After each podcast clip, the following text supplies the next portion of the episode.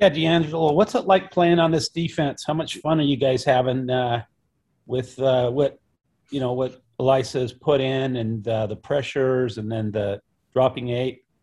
feels like it would be a good defense to play in. It's been a lot of fun. I think the the thing that makes it fun is just everyone doing their job. And that's one thing the coaches emphasize a lot. As long as we're doing our part and in our 111th, guys are going to make plays. Things are going to come our way. So when opportunities come and guys are doing their jobs and having fun. So. And we just heard that Keenan's out for the season uh, with the ACL. What does that do to the, just the defense as a whole? What adjustments will you guys have to make without him in there?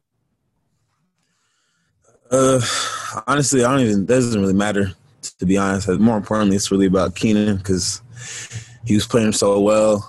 I know how much how important the season was to him and everything like that. I mean, obviously we're going to have to adjust and do things we need to do, and guys are going to step up. But honestly, just more worried about Keenan because injury like that's tough. I know those injuries are hard. I've experienced it too. So I just hope he's doing all right.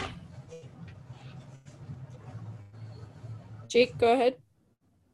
Yeah, D'Angelo, we've seen uh, both Keenan Ellis as well as Isaiah Herron leave games early this season. Has that made any difficulty for you to adjust, or do you just kind of just kind of operate as normal, knowing that you have to lock down one side of the field and whoever else is on the other side has to do their job?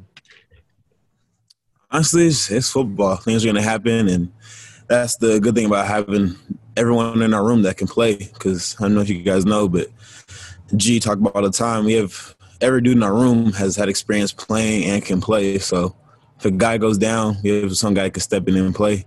Um, it doesn't really affect me too much because I know that we're going to do our jobs and ready to play. We've seen you guys run a lot more man coverage schemes so far this year. Is that something that you enjoy running? Oh, for sure. That's a that's a bread and butter. That's what I've been doing since high school. So the more man, the better. Um, I just think us as a whole, we all like playing man because that's just what we're built to do and we like doing. Mitch, go ahead. Yeah, D'Angelo. Uh, since two years ago, uh, BYU, you guys lost to USF, and since that loss, uh, the program is 19 and three. Since what have been maybe some of the uh, the character defining characteristics that have given you guys so much success since that loss two years ago against USF? Definitely the little things. Um, a lot of people don't think about it too much, but doing the small things will end up having a big reward in the long run. I think us taking care of the, uh, you know, just simple things on defense, uh, even stuff in just in life in general, keeps things going.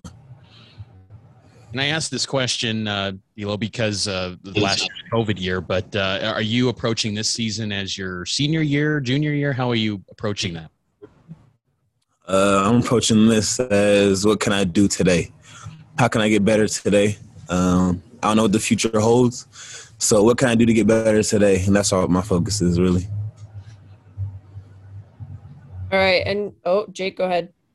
Yeah, one last one for you, D'Angelo. Just I, I know it's early on in the week, but can you give us a little bit of a scouting report of what you see from USF early on?